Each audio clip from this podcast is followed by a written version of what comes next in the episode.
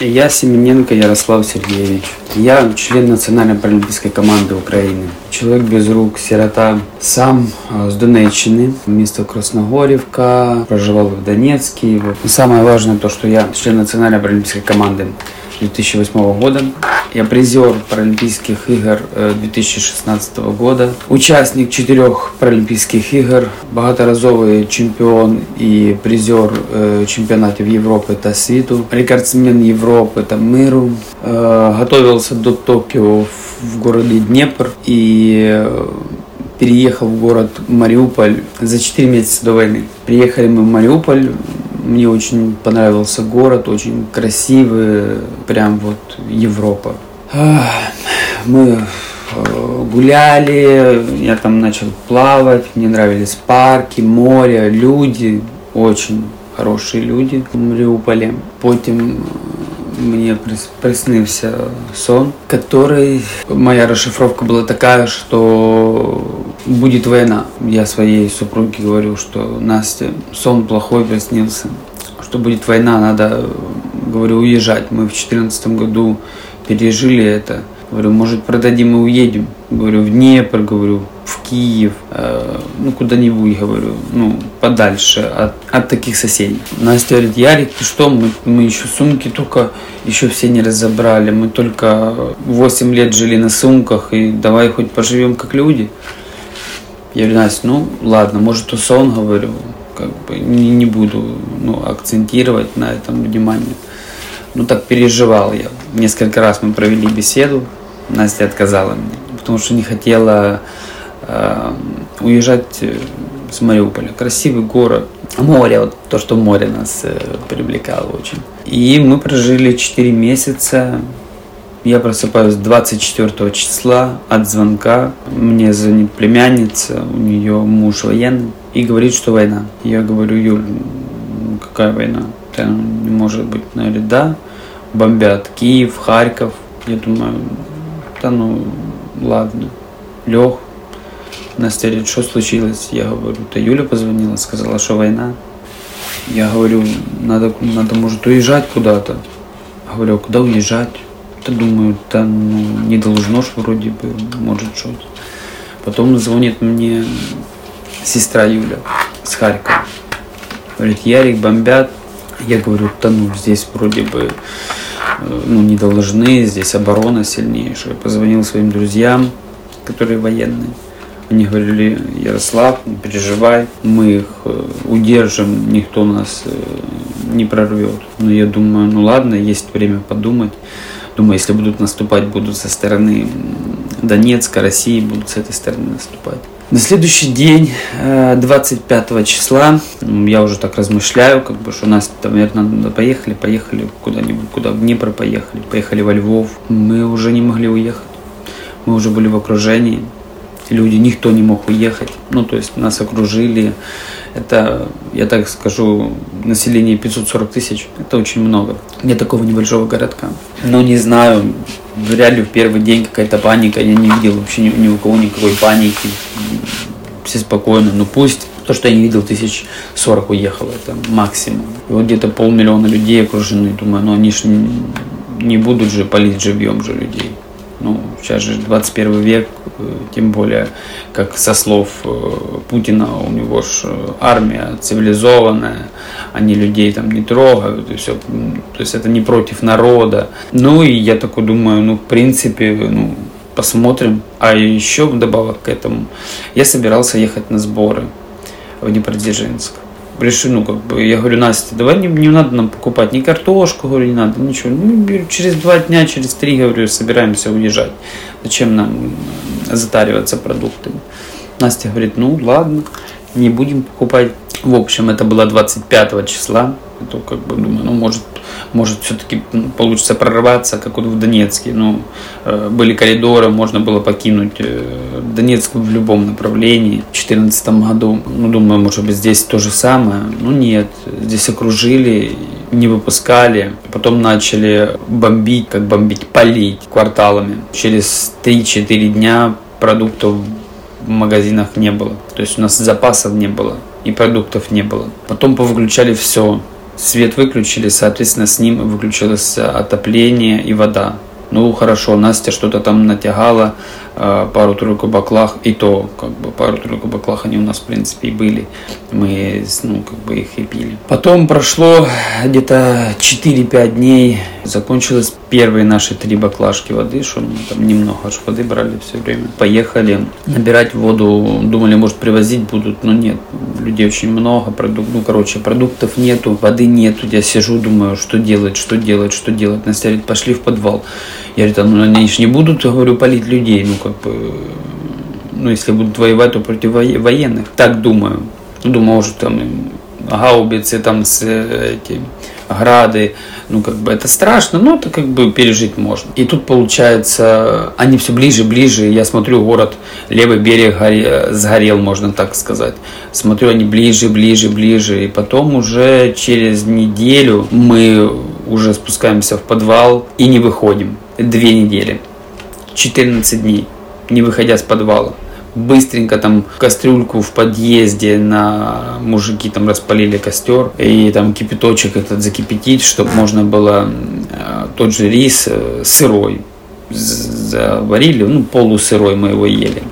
Но воды очень мало было, и мы начали э, экономить. Не, ну, нельзя по 2 литра на человека пить. Можно по там сразу где-то по литре мы выпивали, где-то может по 750 миллилитров на человека. А потом э, доходило, что грамм по 150, ну по 200, ну от силы 300 миллилитров в сутки мы выпивали. Э, ели 2-3 ложки риса, который полусырого, и э, кусочек хлеба мы тот батон, э, полбатона неделю ели. Маленький такой кусочек отрезали и на двоих его. Какой вот тоненький отрезаешь и на двоих. А, и то это благодаря тому, что с нами поделились батоном кусочек. Ну там соседка полбатона нам отрезала. И тот у нее тоже лежал уже две недели, тут батон. Он с плесенью был. Ну выбора не было. Но потом, когда пришлось за водой идти, все-таки пришлось. Мы выдвинулись и поехали, набрали. Страшно было, но набрали. Привезли не только себе воды, и соседям привезли, и там, ну, как бы, делились там и с бабушкой, мы полную машину э, набили баклашек, ну, всех, и э, Настя набрала воды. Эта вода тоже закончилась, в общем, надо было выходить, и я выхожу на улицу, ну, с подъезда выскакивали, все горит, трупы лежат, вышли на э, за водой, идешь, а там тот поселок, который, э, ну, который где колодец был, его нету. И людей, там живущие люди были, их тоже нету. Все в трупах, приходилось переступать через людей. И то, я вам скажу, переступать до Кудова, до там 100 метров от дома, мы туда даже не дошли. Мы увидели, как э, мужик перебегал через дорогу, по нему стреляли пулеметом, разорвало ему там ногу. И я подумал, что как бы куда идти через дорогу, даже страшно перейти. Мы вернулись назад. Мы пили по полстаканчика воды, ну маленькие там пластиковые стаканчики, по три глотка воды э, два раза в день ну, утром и вечером. Так вот, вот держались мы, я сидел, Насте говорю, что Настя, я не знаю, что делать, мы либо умрем от э, того, что нас убьют, либо от обезвоживания. Все. И люди поуезжали, поставляли собак, котов, и они, ну, получается, за три недели ну, они поумирали, уже поразлагались, получается. Это одно. Второе, есть были старики, которые не ходили, мы же не знали, кто не ходит. Мы-то, в принципе, я вам скажу, готовы были делиться и этой водой, которой у нас нету, этим полстаканчиком. Потому что в подвале были новорожденные полтора-три месяца. шесть месяцев, ну дети, детей много было. И вот когда они кормили грудью, маме надо пить теплую воду. И когда не было воды, мы свою воду отдавали, чтобы она могла кормить ребенка. Очень страшные моменты, когда ты понимаешь, что, что тебя убивают, тебя палят вместе с семьей в собственном жилье. И мы понимали, что если мы будем сидеть дальше, нас убьют. Я говорю так, потому что мужик пришел с 17 микрорайона и сказал, что русаки вытягивают мужиков с подвалов и их убивают. Потом, когда случился авиаудар, даже не авиаудар, а ракетный удар, потому что авиаудар слышно, когда самолет подлетает. Мы с Настей, э, получается, вышли с подвала, зашли э, домой, овсяночку заварили этот, и перекусили. И сели на диванчик и сидим, ну, как бы думаем, что делать. Ну, как бы там стрельба идет, но еще как бы нам в дом не попадало, ну так. Ну. И тут резко у нас вылетают окна, дым, все это. И я понимаю, что к нам во двор прилетела ракета. И ракета такая мощная, что она, она убила просто на, на улице людей, которые просто готовили еду, и которую не слышно было, как она летит. Не было шансов на жизнь. Не было. Те 12-этажки, которые рядом, одну вывернула просто практически наизнанку, э, аж стены поворачивала. Вторая, просто вот стоит скелет и люди, которые стояли напротив окон, не лежали, а стояли. Они вылетели вместе с этими окнами. Вот по самый 12 этаж. Считая наш дом, соседний дом, ни у кого стекол не было. И люди кричат, э, ног нету, рук нету, все поотрывало, все в крови. Э, очень страшно. И я в этот момент понимаю, что нас убивают и что это геноцид, настоящий геноцид украинского народа. И я понимаю, что в действительности они убийцы. И как бы там они не хотели себя выставить э, мирными, убийцы.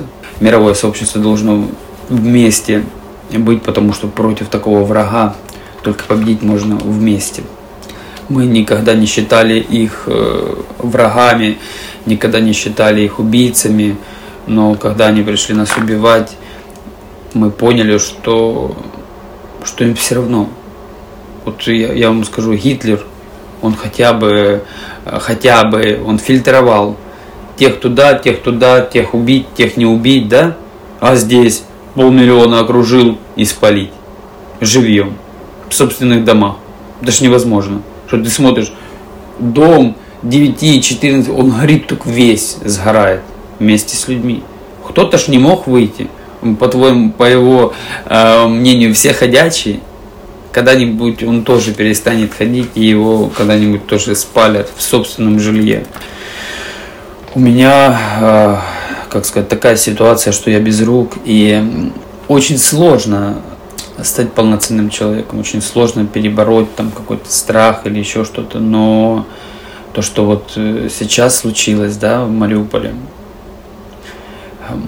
ну, вообще вот у меня такой дух, что меня не сломать ничем, вообще ничем. Но на тот момент я начинаю ломаться, морально ломаться. То есть от безысходности, от того, что я сижу и понимаю, что не только я погибну, моя жена погибнет. Хотя Настя должна была быть в это время беременна. Это вообще, я не знаю, как бы, как мы вообще справлялись бы. Значит, Бог решил, что у вас еще э, пережить очень тяжелое предстоит, и вам пока детей не надо. Но на тот момент я был подавлен, разбитый, и я не знал, что делать. Мне было все равно на этот бетон, на квартиру, на вещи, на все вообще, на машину, на деньги. Мне надо было просто выжить воды, дайте воды. Все равно, если бы не люди, нас бы не было. Если бы мы не рискнули 16 э, числа выехать через орков, если бы мы не, не рискнули выехать, я не хотел ехать в Россию через Россию, я хотел ехать на Украину. Мы сидели в подвале, и мужики заходят и говорят, что сказали, что русаки выпускают в сторону Украины. Э, точной информации не было. А машину побило Э, но она завелась, колесо соседнее с разбитой машиной, соседа нашего, он отдает колесо. Ну, оно меньше размером, но неважно, оно подошло. А у нас э, в соседней комнате жили дети, ну, новорожденные, полтора-три месяца. И вот трехмесячный его отец э, говорит, Ярослав, говорит, возьми меня с собой. Говорит, ну ладно, говорит, меня не бери, возьми жену и ребенка. Говорит, я уже как бы, ну, убьют и убьют, как бы, ну, только спаси их. Вить-то, говорю, садись, поехали. Мы в машину сели, прыгнули в машину, машина в стекле, все это ж как бы под собой. Ну хорошо, что куртки были, а не в штанах мы чисто, потому что стекло бы по протыкало, я так скажу. Выезжаем, а мы что не выходили, не видели, а там вот как по кадрам все спалено, все полностью. Люди, машина, дома, трупы лежат вот так десятками человек так на обочине. И мы, получается, выезжаем, а тут уже русская техника, танки, я думаю, хоть бы нас не, ну, не убили. Слава богу, нас не убили. А, и мы, в общем, в сторону Запорожья выскочили, выскочили через Порт-Сити, поехали, их там очень много, каждый, каждый поселок, их там очень много, постоянно досматривают документы, допрашивают. Но мы рискнули на свой страх и риск, никакого ни Красного Креста, ничего не было. И мы поехали. Город, он уничтожен. Он, его отмыть от вот этого вот то, что там происходило, вот там какие-то там данные, что там надо э, 2 миллиарда для того, чтобы восстановить город. После этого можно только памятник поставить. Я когда смотрю видео, когда бывает, вот вспоминаю, Настя тоже, мы плачем. Хотя я, я никогда не плакал. Никогда. Я в своей жизни плакал только от радости. А от такого мне никогда не сломить. А сейчас я чувствую, что э, моральный мой дух, как бы, ну, на тот момент, и сейчас э, чувствует, я не знаю, как, как выразиться. Ну, выехали мы вот на свой страх и риск, вот сели и поехали. И думаю, и думал я так, что лучше погибнуть от снаряда, но, но попробовать прорваться, чем сидеть в подвале и ждать, пока ты умрешь от голода. Я заехал в Польшу. Я заехал, и у меня сразу отпустило, что я в безопасности на всей территории Украины. Я не чувствовал себя в безопасности, потому что они стреляют ракетами. Они даже по Львову стрельнули, по Львову. Я стоял на улице там с другом, товарищем по команде, тоже паралимпийцем. И надо мной ракеты так пролетают и бьют в километре от меня, получается. Меня все падают, бегут, а я стою, у меня шоковое состояние, я не знаю, что мне делать. Если бы я, как вот у меня многие друзья, а, могли защищать родину, землю, я бы не уехал. Я бы воевал. Но так как я, получается, не могу ничем помочь, быть просто, знаете, количеством людей не стоит. Нужно действовать. Когда читал украинскую историю, я, во-первых, весь в поту сидел и думаю, ну такого больше никогда не будет. Никогда не будет, чтобы людей просто закапывали в дорогу. И мне вот 34 э, года, и сегодня на моих глазах убивают людей, умирают они от обезвоживания голодные, закапывают их, получается, пусть не в дорогу, потому что она асфальтирована, а на обочине хоронят прямо у нас во дворе. Это не по рассказам, это собственными глазами собственно, бежать и бояться, собственно, ничего не...